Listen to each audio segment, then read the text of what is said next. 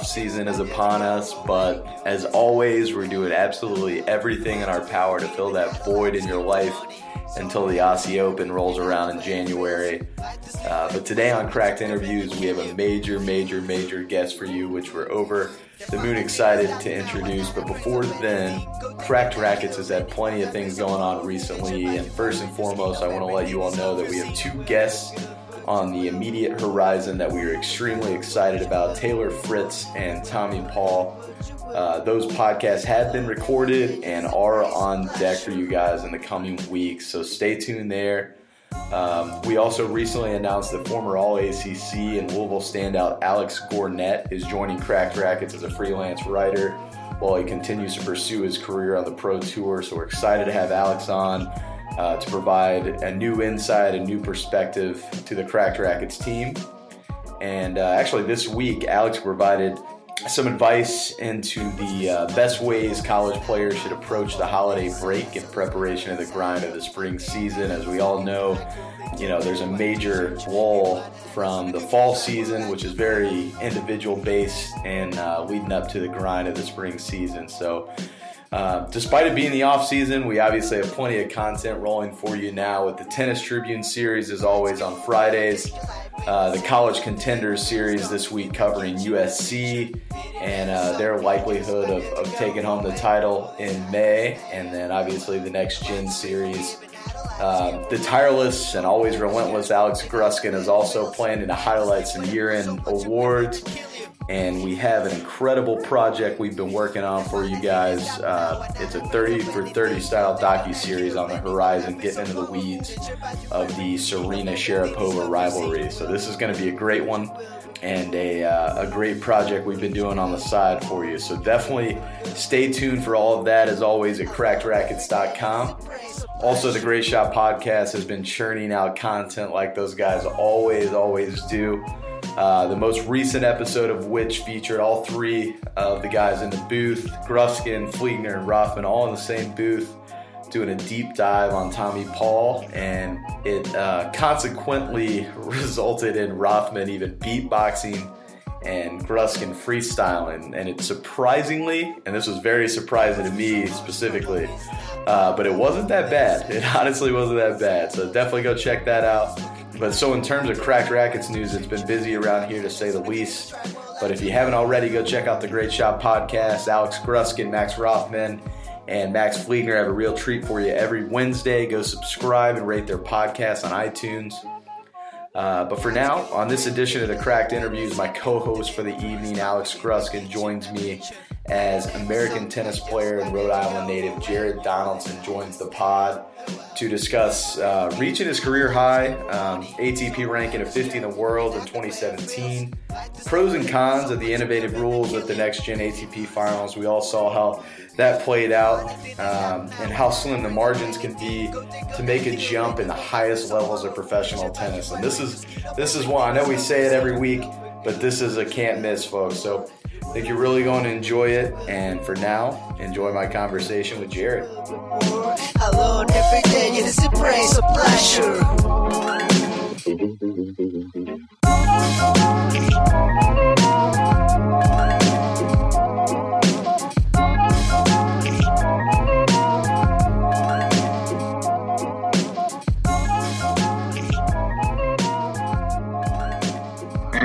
thanks again for coming on. Hey, yeah, thank you for having me. Yeah, just to get the introductions out of the way, I'm Dalton Thieneman, and my co-host tonight is uh, Alex Gruskin. Alex, how are you guys doing tonight? Oh, not too shabby. Lions got a victory today, so I'm feeling pretty good. Did Stafford play or no? He did play, and he looked pretty good. You know, no wrist injury. Uh, he, Oh, he could be him. hitting forehands out there. Yeah, he looks Really? pretty There we go. solid. Uh, yeah, thank you, thank you for doing this. Really appreciate it. No, thank you. It's going to be fun. I'm looking forward to it.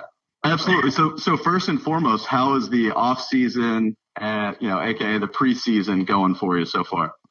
Yeah, no, I, it's going really well. Um, I feel I've been putting in a lot of you know good hours and on the court, and then um, also off the court too. I think I'm uh, definitely working on the things that I need to be working on, and you know, doing a lot of things well. So I'm uh, I'm really happy with how it's going so far. Where are you based out of this off season? You in Orlando with the rest of the guys, or you in California? Cal- California. Ah, of course, the West Coast, the appeal. Yes, exactly. Well, so we're going to go through incrementally here, just from junior to you know more recently, uh, the last few years on tour Sure. for you, and then expectations for 2018. So you know, one of the things that's talked about with your upbringing and your junior career, we want to know a little more about your experience in Argentina and how that impacted your game growing up.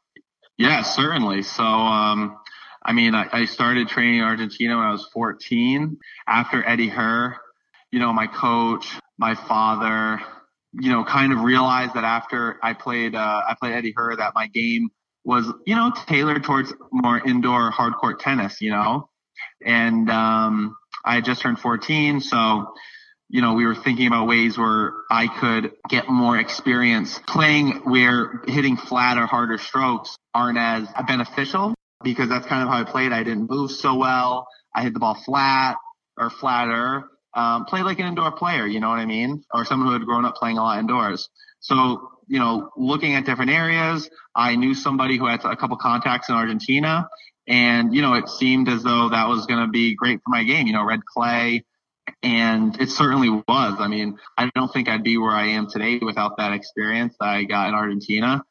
I remember the first day I went there or started practicing, I had never played on courts so slow in Argentina. I think they're known for extremely slow clay. Um, actually, I don't think I know that they have extremely slow clay courts there. and it just felt like every single point, like I just wanted to end it with a drop shot. And I remember telling my dad that after my first practice because it was just hard to hit a winner. So it was one of those things where I had to, you know, improve my game basically, learn how to play with more shape and hit more spin on the ball, work the points better, learn how to move better. My nickname when I first went down there was Sharapova. So I hit the ball flat and I couldn't move. Um, that's a that's a hot take right there. That's I don't yeah, it was a hot take. I mean, it, it just, it's just what it was. You know what I mean? Um, and then slowly, you know, I worked on my I worked on my game and I tried to get faster and faster and faster and um and and I think eventually, you know, I pay, it definitely paid dividends. Because I think that now, you know, the surfaces are also similar. That play and hard court are very comparable. You know what I mean? I think the one difference is you have to learn how to move on both surfaces, and it appears at least that um maybe it's easier to kind of adjust your movement to hard court than it is to adjust your movement to clay. So that and and that and there was a it was a learning process, you know, and I think that uh that I definitely learned a lot, and you know I probably wouldn't be where I am today without that uh Well, that uh, gonna that experience.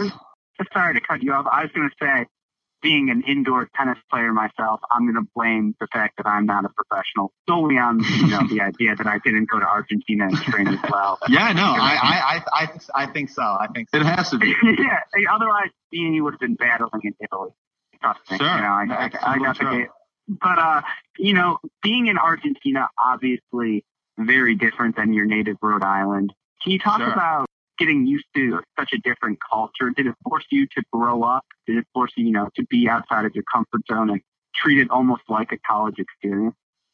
So, so I actually think that's a really good way to look at it. I think there was definitely certain things I could have maybe taken advantage more. For example, I wish I spoke better Spanish. Um, but at the time, that didn't really seem important to me. You know what I mean? Like you don't think about those things when you're. I mean, maybe, I did, but when I was four, but I, I was just there for well, the way I looked at it was I was just there to play tennis. You know, I obviously learning Spanish would be fine, but I wanted to play the best tennis I could. You know, I felt like that was why I was there. That was my job. My job wasn't really anything else. Um, I could speak well enough to get by, but I, it definitely was, you know, my main priority to play the best tennis I could and to work on my fitness and my game and so forth. On a personal note, how was the food? Delicious? Better? Oh yeah, no, it was growing the, up. the yeah, no, the steaks were definitely awesome. It, it- a funny thing about going going out to eat, so you know, obviously down there they eat a little bit later than we do. So we, my father and I would or my mom when she was there would walk into a restaurant at 6:37 and every, and it would be either closed or everyone would look at us like, "What the hell are you doing here yet?" So right now, but you know, it was it was fine. It was fun. Um, I know when I lived with my coach for a little bit, I definitely had some 10 o'clock dinners, and uh, you know, it was cool. It was it, a neat experience. I know. I, I can imagine. And then you know, getting into you didn't play the most junior tournaments, but you certainly were playing futures events by the time you were mm-hmm. 16. I guess when you're yep. traveling to those places, you know, I'm looking through Venezuela, Turkey. Uh, yep.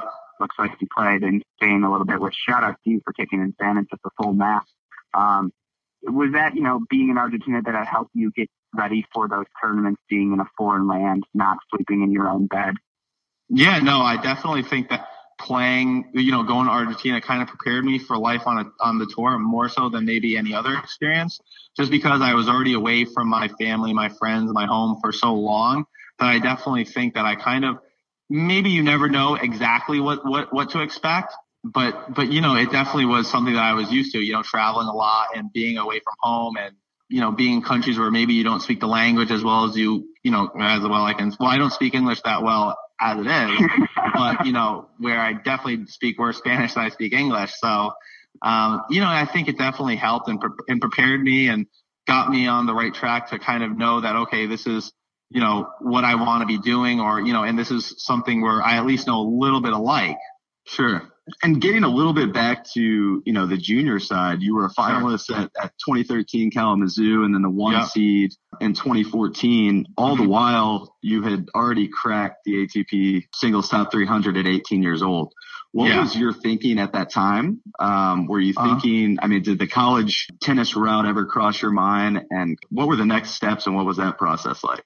So yeah, just to speak a little bit about to my junior career, I obviously didn't play the most junior, mainly I, I would say ITF events. I didn't play the most of that. I mean, I did play them for a little while. But the problem that my dad and my team, my coach always found that junior tournaments, the schedule was, it never seemed to be that great in the sense that it always felt like there was a next, it was kind of next up, you know, next event. It was COSAT. So you went to South America or where, which was already there. Then it was, uh, you know, the Carson and Easter Bowl. And that was, you know, the next week.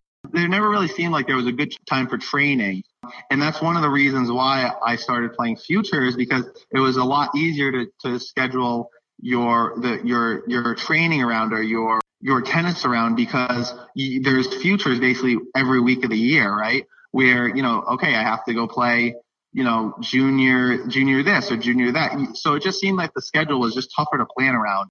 And that, that's what, what led kind of to my decision of, uh, of playing more pro events, coupled with the fact that after I left Argentina, I stopped playing tennis for a couple months. I wasn't really sure if that's what I wanted to do. But um, but then when I came back, I had points, so it just felt that the best way for me to go about my career was to play more futures. And and look, I mean, obviously being a, great junior is is is is cool. It's fun. It's it's it, it's awesome. But you know, the objective is not to be a great junior player. You know, I wanted to be a great pro player. So so that's kind of how we looked at it. And then you know, talking about getting to the finals of Kalamazoo and and losing, which actually I think in a certain respect was a blessing in disguise because I was able to play competitive matches and qualies and get to the final round of qualies. And I think, you know, that was a great experience. But then, you know, as you alluded to, when the next year, so 2014, I had a wild card into the main draw of the US Open. I felt at that point that that was just a really great time to turn pro. I was playing very well. I think I was close to top 300 in the pros, or if I wasn't, I was very close. For me, it was always my dream to be a professional tennis player. It's something I had strived for basically my entire, you know, tennis playing career. And it's not every day that someone gets the opportunity to kind of pursue their dreams or live out their dream. You know what I mean? And I was already having a lot of success at that point in time. So, I mean, for me, there was really no two ways about it. I, this is what I wanted to do. And thankfully I have, you know, very supportive parents who, who realized that and saw that and allowed me to, uh, to be able to live it out. So for that, you know, I'm extremely grateful. I guess, yeah. That I mean, look, you made the finals of Kalamazoo. You're the one seed in 2014. Obviously, mm-hmm. your tennis game is in a very good place. Um, but I guess even getting down more specifically, can you talk about when you made the decision to turn pro? You know, was it in January of uh, 2014 before you had that success, or was it you know, immediately after Kalamazoo, you had made the final. You know, you got that qualifying wild card into the U.S. Open. Were you comfortable, you know, making that decision to go pro right away?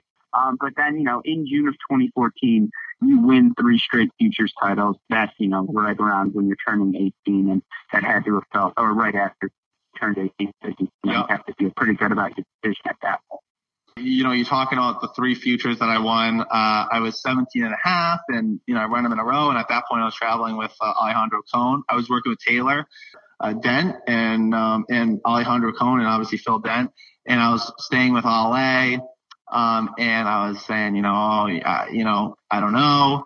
Um, and he was saying, you know, at the time, this was before I won my second future and then subsequently my third. Uh, and he said, you know, I said, I don't know, you know, about college. And I was only going to be a junior, actually, no, a senior, excuse me, coming up because it was a summer I was going to be a senior in high school. And he said, man, you're 500 in the world. You're not going to college, you know? And I was still wasn't sure. But then after I won the futures and after I had a wild card into the U.S. Open main draw, you know, it just, it, it just felt like, you know, kind of what I said that this was my dream. It's something I'd always strived for. It's what I was playing for. And, you know, it's not every day someone gets to live out their dream. So for me, that's kind of when I knew that that that's when it was going to be the moment, you know. And um, I think I declared right after I qualified for Washington in 2014. In 2014, I believe that's when I. When uh, I, yeah, I'm, um, I'm scrolling through your ITF now. You did qualify for the City Open in 2014.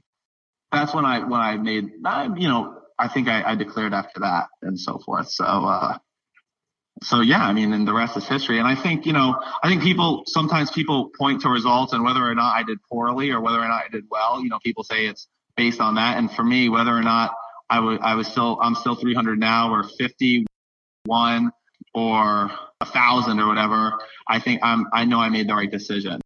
I was going to say I was listening to your Beyond the Baseline conversation with I think it's Jon Wertheim, and you know uh-huh. if he hears this shameless plug, he better throw some money our way. Uh, but you, you know you were mentioning um, you know you were playing so well in 2014, and you make this decision to go pro.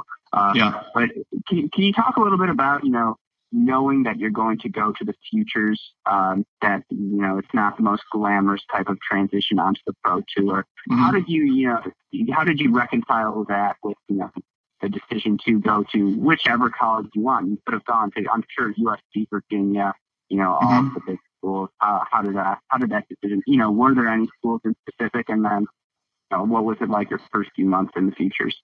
So I played most of my futures when I was a junior throughout high school, and I played my uh, my last event in June of 2014. You know, I talked a little bit. I, I if I was going to go to college, I kind of wanted to go to um, to UCLA. Um, and my dad talked to other schools as well, but I never thought about it too hard, you know, because I, I kind of knew that I was going to turn pro at, after after those three futures and so forth. Um, I was talking to some management companies and you kind of knew that it was going to happen. And, you know, I know when I started my futures career that I always thought that those are the coolest events to me because it felt as though I was really working towards my goal rather than the junior tournament, which it just, everyone, I guess, actually, you know, starts the futures and so forth. So here was I starting out my, my journey and feeling like, you know, okay, this is where, where I start and I have to surpass this level in order to get to where I want to be. So I think that's kind of how I looked at it. And then obviously when I got the challengers, I thought that that was even a better level. You know, at the beginning, I, I was honored to play challengers because I felt that I had graduated the futures at that point. It's got to be such an exciting time period in your life, regardless, because it's new you know you're pursuing your dream yeah and totally so it's it's easy for us to look and say you know that's that's got to be a little brutal at times going through the future circuit but at the time it's got to be extremely exciting hitting new points on that level of success but before we miss it when did you incorporate the elevation tap when did I? Uh, yeah.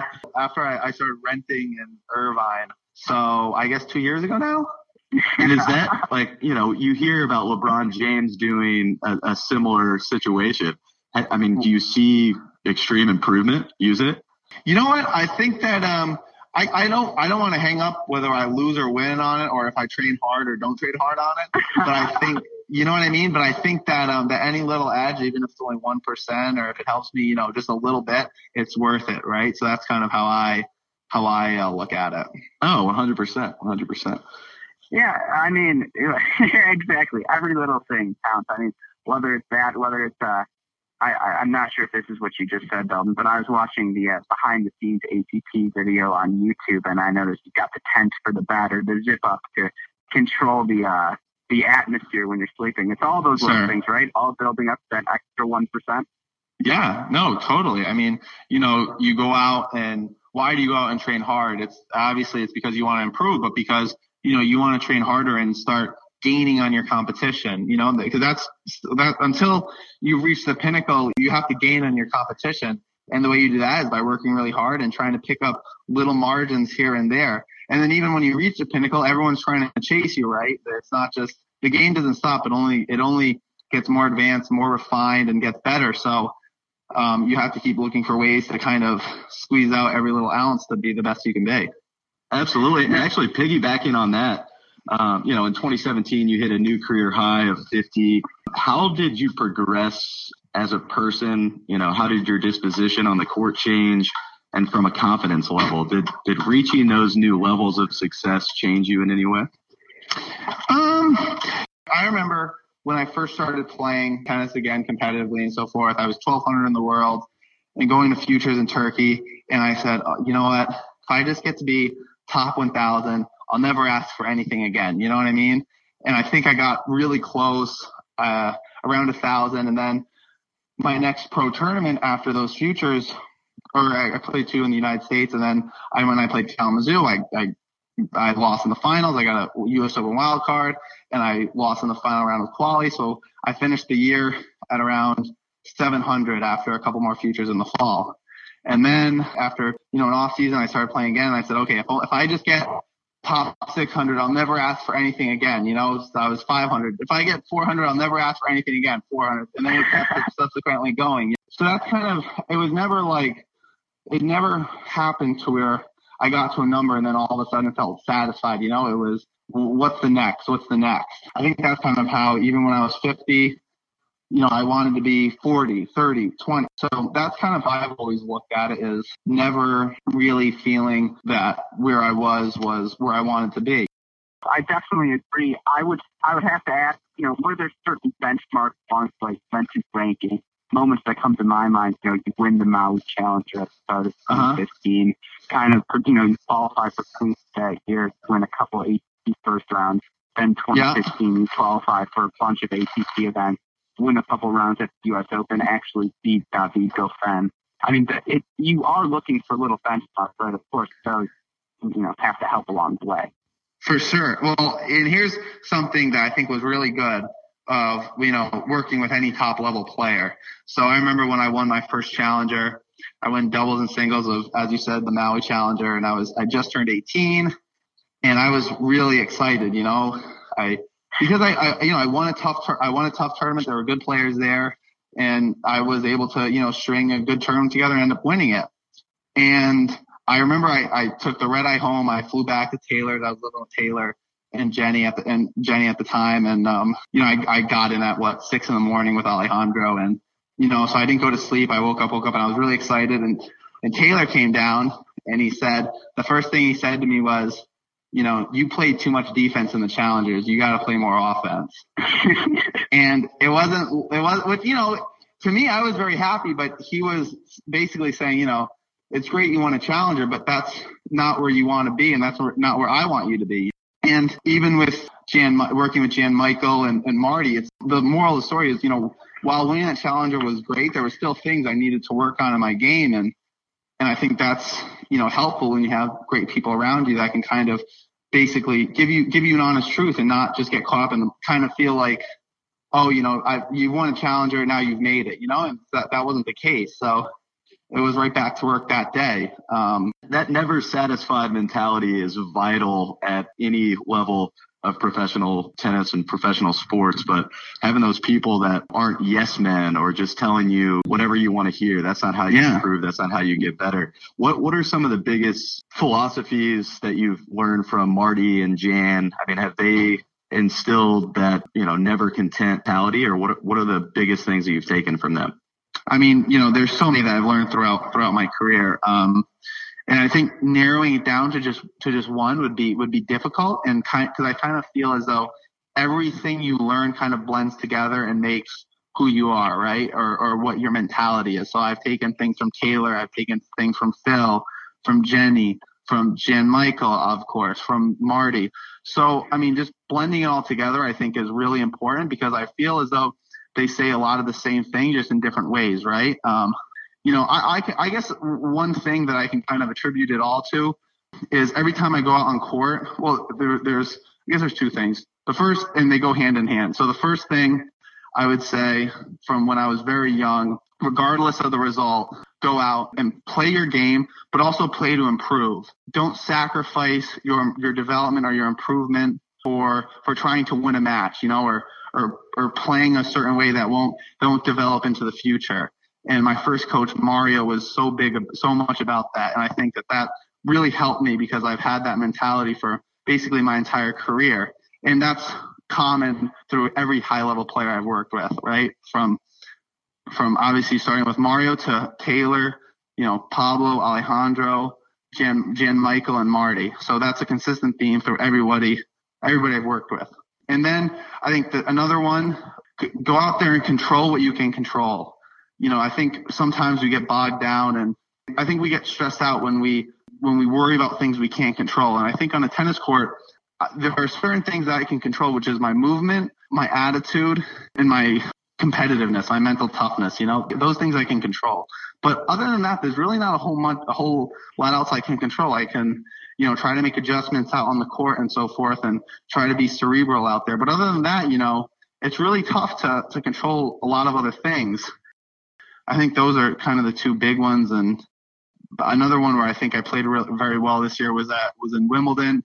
And, you know, I was sitting with Jan Michael in the locker room and he said, you know, you know, I had mixed results on grass and, you know, he said, you know, maybe grass isn't your favorite surface, but don't go out there and do what I did on clay, which was hate being out there and playing. Try to go out there and play inspired tennis. And I feel I did that at Wimbledon and I try to, I, I've tried to emulate that every tournament since. No, I mean, I think your game looks good on a variety of surfaces. I don't know what Jan Michael is saying, and you know, if you need a yes man, I'm happy to join you. um, but in terms of, I guess, you, you know, I, I read a GQ interview with you, and by the way, that GQ photo shoot of all the next gen American guys is a classic, and it will it'll need to be featured on Crack Rackets later. Uh, breakdown.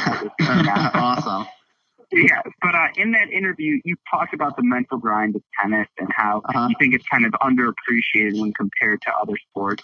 I guess talk yeah. about the 11th month grind. You know, given that your ranking is, you know, not just now getting to the top 50, there are weeks when you're playing qualifying versus getting into a main draw right away. And even when you are, you can lose those matches first round. I guess as you know, as you're going through your year and as you're working on your game, how much time do you devote to improving your mental uh, approach to each match and you know kind of talk to us of what you do to prepare for each different scenario so i mean i feel you know, i feel actually one of the things that's difficult about the mental game is it's really hard to work on except when you're playing a match in practice it's still not the same type of pressure not the same type of you know atmosphere you know i have a, a, a sports psychologist i work with who, you know, I've worked with him for, geez, since I was 16, so almost five years.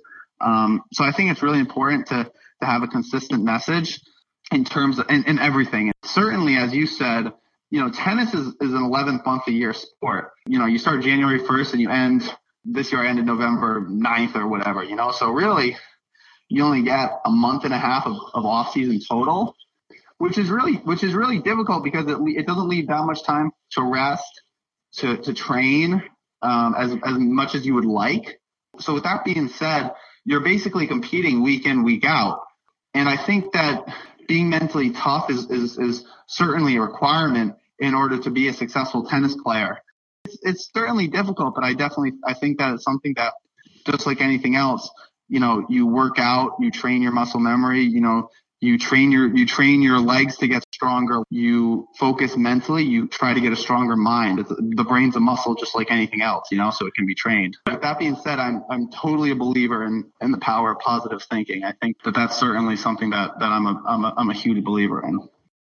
No, definitely. And, you know, Dalton, I'll let you get a question and I promise. But in terms of another part of the mental approach. It's your preparation for each individual opponent. And I'm just curious because when talking to Noah Rubin and Reilly Opelka earlier, and shameless plug, go check those out on the Cracked Interviews podcast. Mm-hmm. They were a lot of fun. In terms of preparing for matches, you know, you played Lucas Pouille twice this year, actually mm-hmm. beat him up in Montreal, and then, you know, lost that close five setter uh, at the U.S. Open. When you're sure. preparing for, you know, maybe not a guy like that that's more well known, but just any match in general, are you watching film beforehand? Are you getting scouting reports from friends of yours on tour? Or is it more, I'm going to go out there in the warm up and kind of feel it out? I think a little bit of both.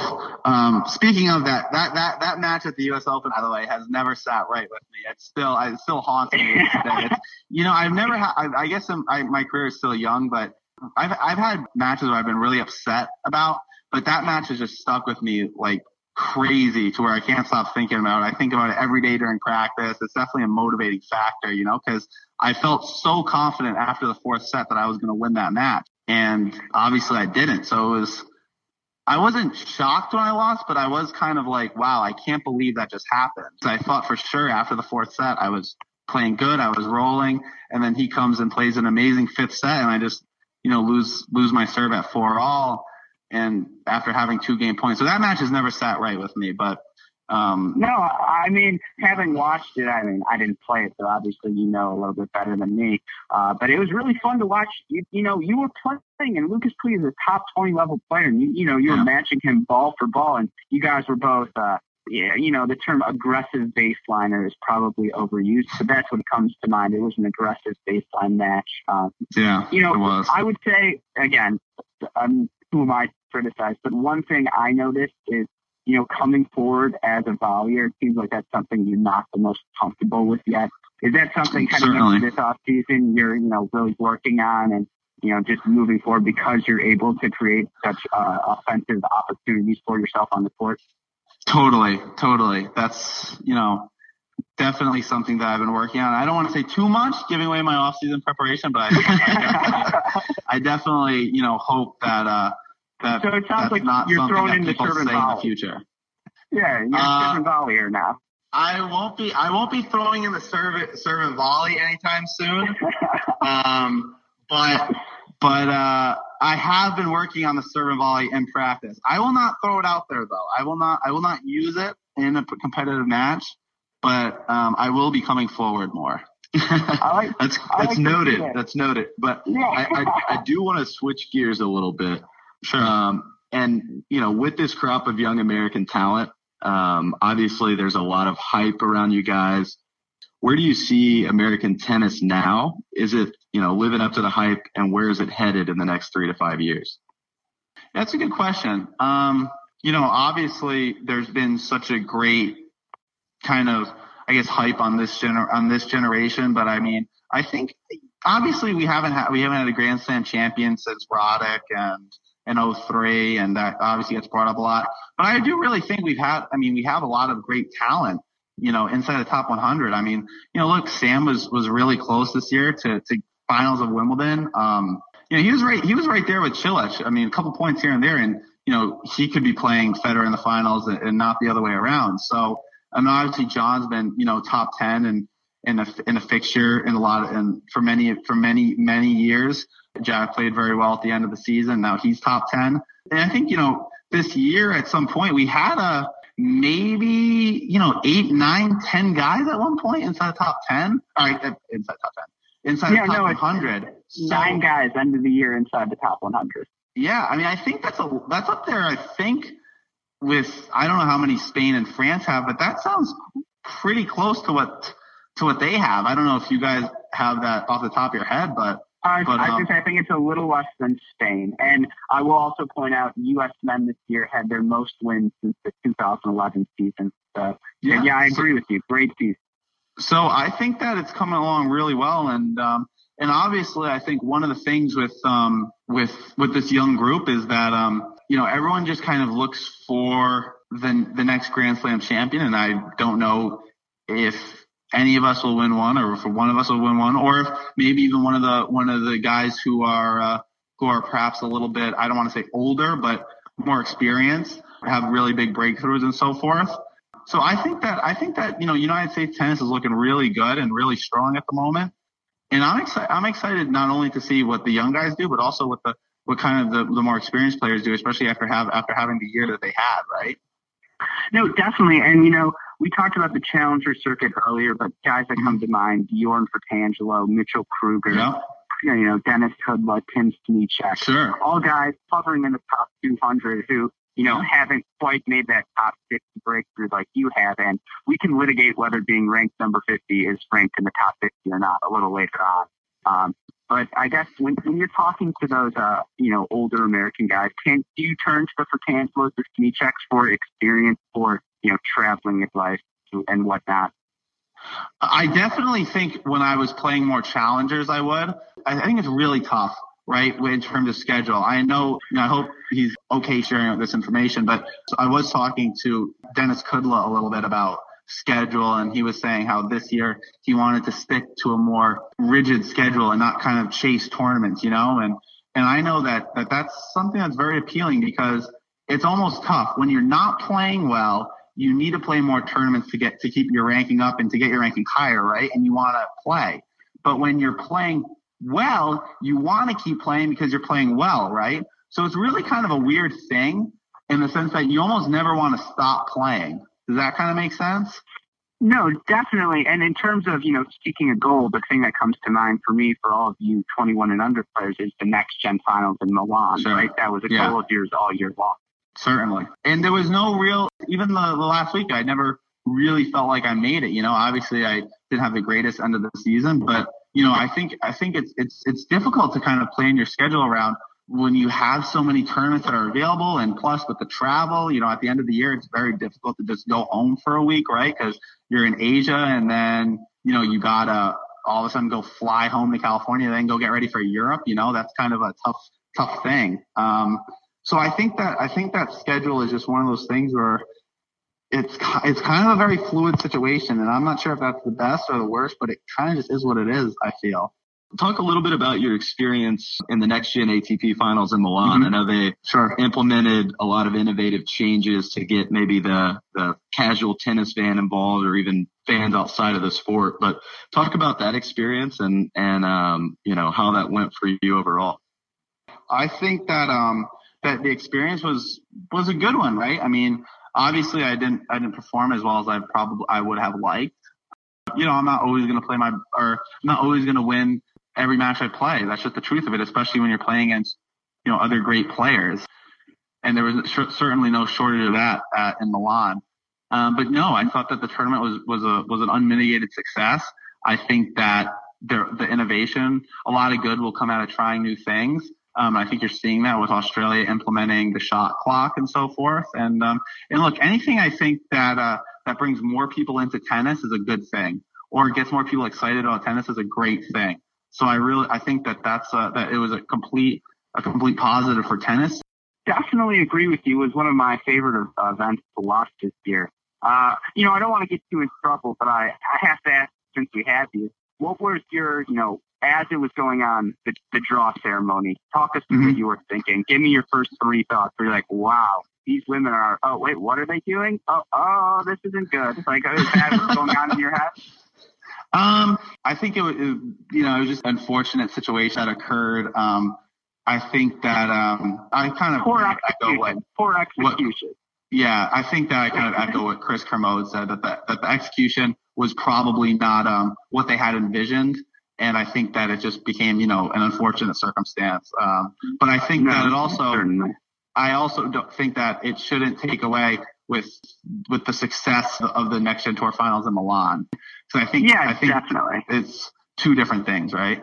Yeah, and you know, again, shameless plug for the beyond the baseline conversation, but I know going in you were a bit hesitant about the automatic line calls. Mhm. Tell me about that. What was it? What was it like to not have line judges out there? Did it seem like it worked? Were you seeing the ball differently? So I think I have I have I have a couple thoughts on on, on that uh, after experiencing it, and I think that um that there's two things. One is I think that it takes the human element out of tennis a little bit. I don't know what you guys think of the challenge system, but personally, I think the challenge system is the best challenge system in all of sports, and it's not even close. I don't think it's a time suck. I think it engages the fans. You know, they love it. I love the challenge when people challenge. So I think the challenge is a great thing. And I think to kind of lose that in tennis is kind of, is kind of not disappointing or tough, but it's just, it's just a little, a little disappointing, you know? I think it takes away from the game, the human element and that sort of thing. With that being said though, I think that, you know, after, uh, playing with it, I think the execution was a little sloppy. It was a little slow. It kind of took away from the flow of the tennis. So it didn't always get shown. So I think that, um, that, you know, the challenge is, is, is a great thing we have in tennis. And, uh, I, yeah, no, I, I don't know what agree. you guys, what you guys thought of it, but I, I, I think the challenge is, you know, amazing. No, I like the challenge. My dream scenario was that they were going to let you guys call the lines, and like you know, when you're playing Coric, you guys get to make the calls and just unlimited protest to the line judge. And then there's going to be some great, like you know, someone's going to call a corner shot that's inside the line out, and there's going to be an overrule. That was what I thought they were trying to do, and obviously that was not the case. Um, but I agree. There's there's definitely something about the human element I will say one thing I happen to be a fan of is the no ad scoring and the, you know, up to four tiebreaker um, at three all. Or really? All. So you yeah, like the no ad? It. Well, uh, the pressure points. I mean, you talked about it. It's all about the mental aspect, right? And what's but more, more, you know, but, but, difficult. But there's more pressure points if you play deuce, no? I mean, yes and no. There's there's more pressure, but it might be you know there's less pressure on the you know deuce as opposed to add out or whatever than there is on just all right deuce point winner take all, and it makes that 30 40 point even more valuable because if he gets back to deuce now he has a game point as well, and I don't know there's something about that that a winner take all there it's, it's enticing. Sure. I, I, I guess my thing is I think it adds a little bit more randomness to it, right? It's a little bit there's a little bit more randomness to it.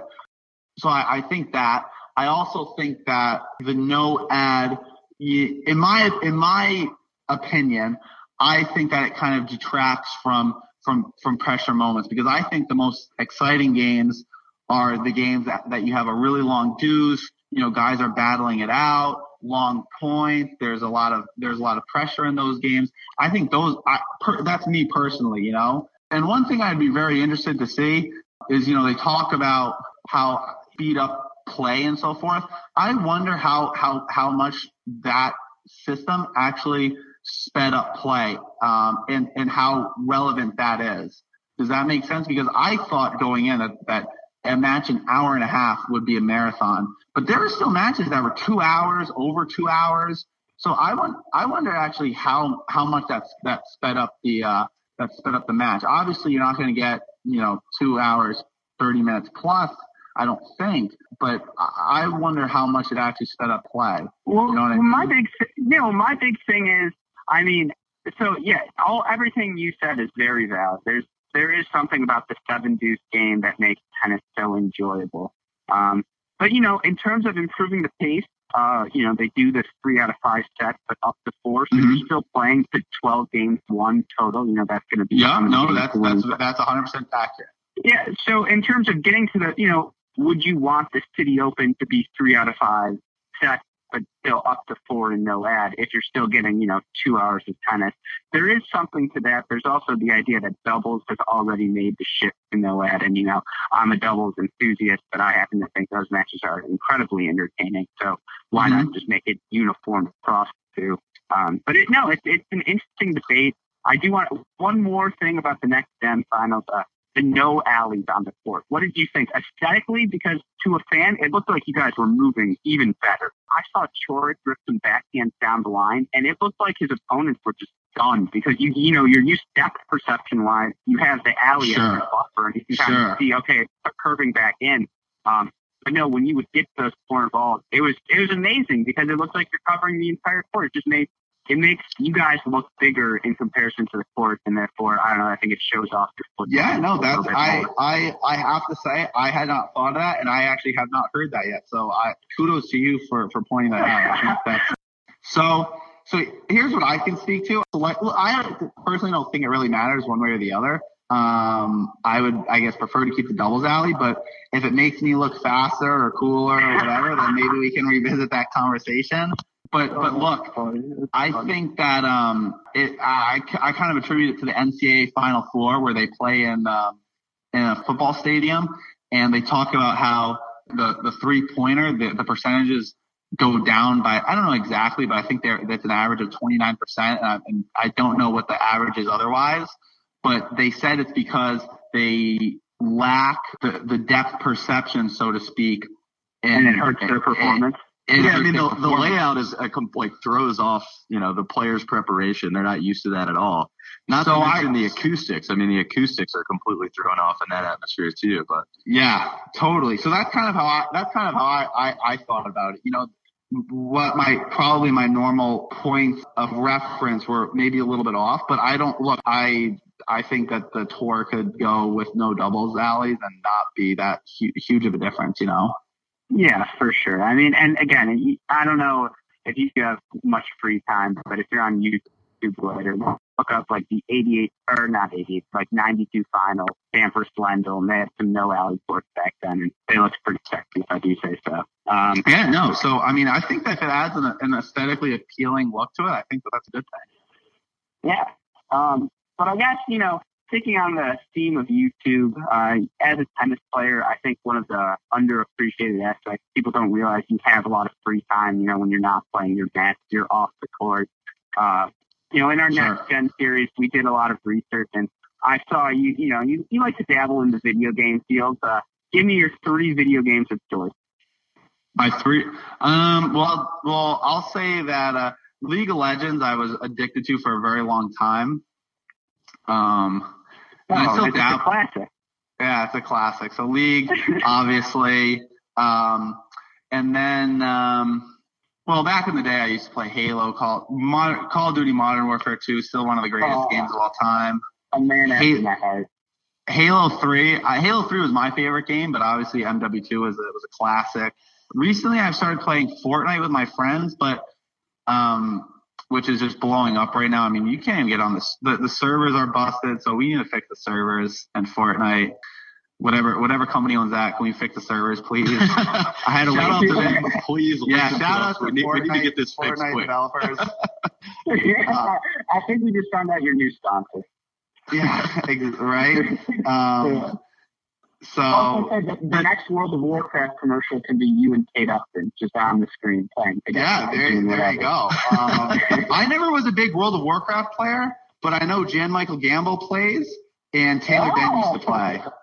Oh, well, shout out to them. so yeah, shout out to Jan Michael and Taylor in World of Warcraft.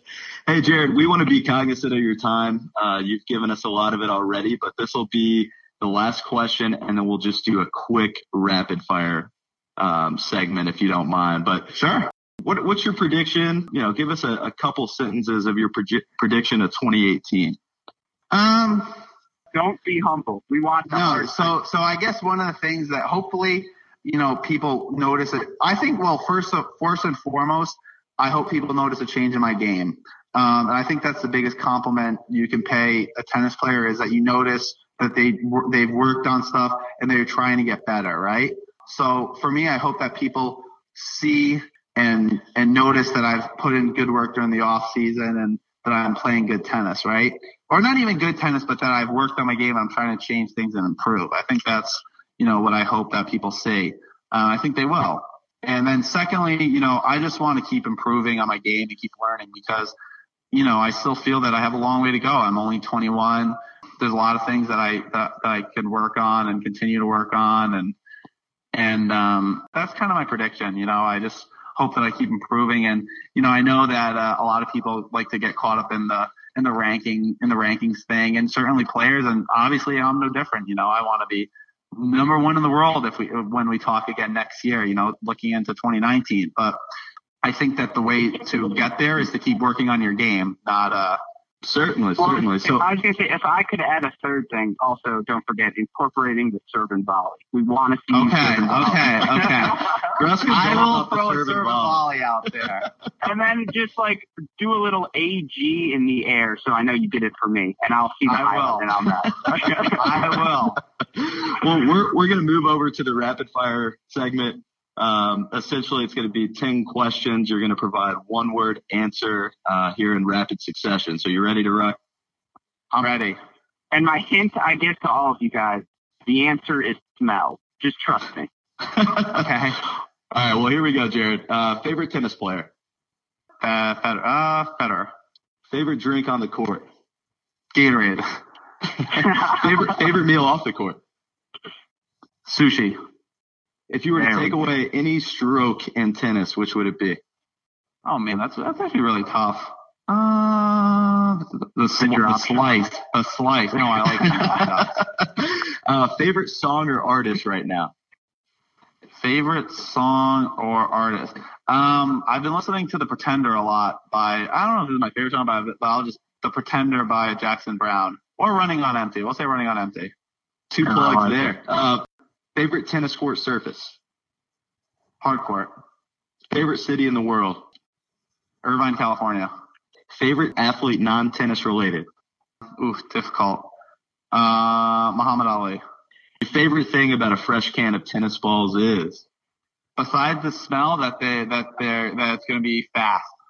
awesome. Well, thank you so much for your time, Jared. We really appreciate you taking the time. Hey guys, I really appreciate it. That was a lot of fun and, uh, hopefully, hopefully we do it again soon.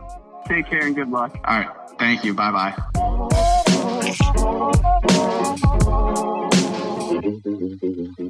Puts me so much trouble, it's not my fault. All this I also lose my friends, I lost my baby that is smoking crack. Only today want to change. He wanted us on the cookie with a track, well, I to feel.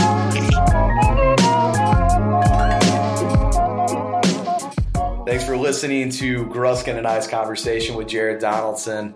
Jared made an improbable jump into the top 50 in 2017, and uh, we're all so excited to see where 2018 takes him. He, he, uh, as you all just heard, he reassured us that he's added a few tools to the uh, toolkit and a couple uh, new weapons to his game in preparation for next season. So, best of luck to Jared in 2018 uh, we'll definitely be watching. Um, but also a major shout out to the magician, our producer, and the one and only Daniel Westoff. He works his magic to make us sound smart around here. So big shout out to Westoff. And as I mentioned earlier, we have a few big interviews on the horizon. Uh, Taylor Fritz, Tommy Paul, and I promise, I promise we still have Blue Chip Senior Axel Nefve, Blue Chip Junior Jensen Brooksby, and we've also have Oklahoma commit Mason Byler coming for you, so stay tuned. Uh, those are on the horizon, and we are relentless. Honestly, we do all of this for all you tennis fans out there that are eager and hungry for tennis coverage, and we can't thank you enough for your support. We appreciate everything you do for us. In the meantime, go subscribe to the Cracked Interviews podcast as well as the Great Shot podcast on iTunes. Follow us on Twitter and Instagram and go like the Facebook page. Don't forget to rate and review our podcast on iTunes. It's very, very essential uh, that you do that. We are also now on Stitcher Radio, Google Play, and Player FM for those Android users out there. So check us out on there. And I know most of you are doing this already, but over the holiday season, tell your friends or family members about us and spread the good word about Cracked Rackets. You know we couldn't do it without your support, but I will leave you for now. As always, it's not goodbye. It's I'll see you next time, crack fans. So we'll see you next week. The didn't stop now, not of anything. Go gonna kill anyone that's so powerful. Chip you every you skin up, everything is confusing. You will be good, but you will be more. You will be good, but you will be more. You will be good, but you will be more. Alone every day, it is a praise of pleasure. Thank you.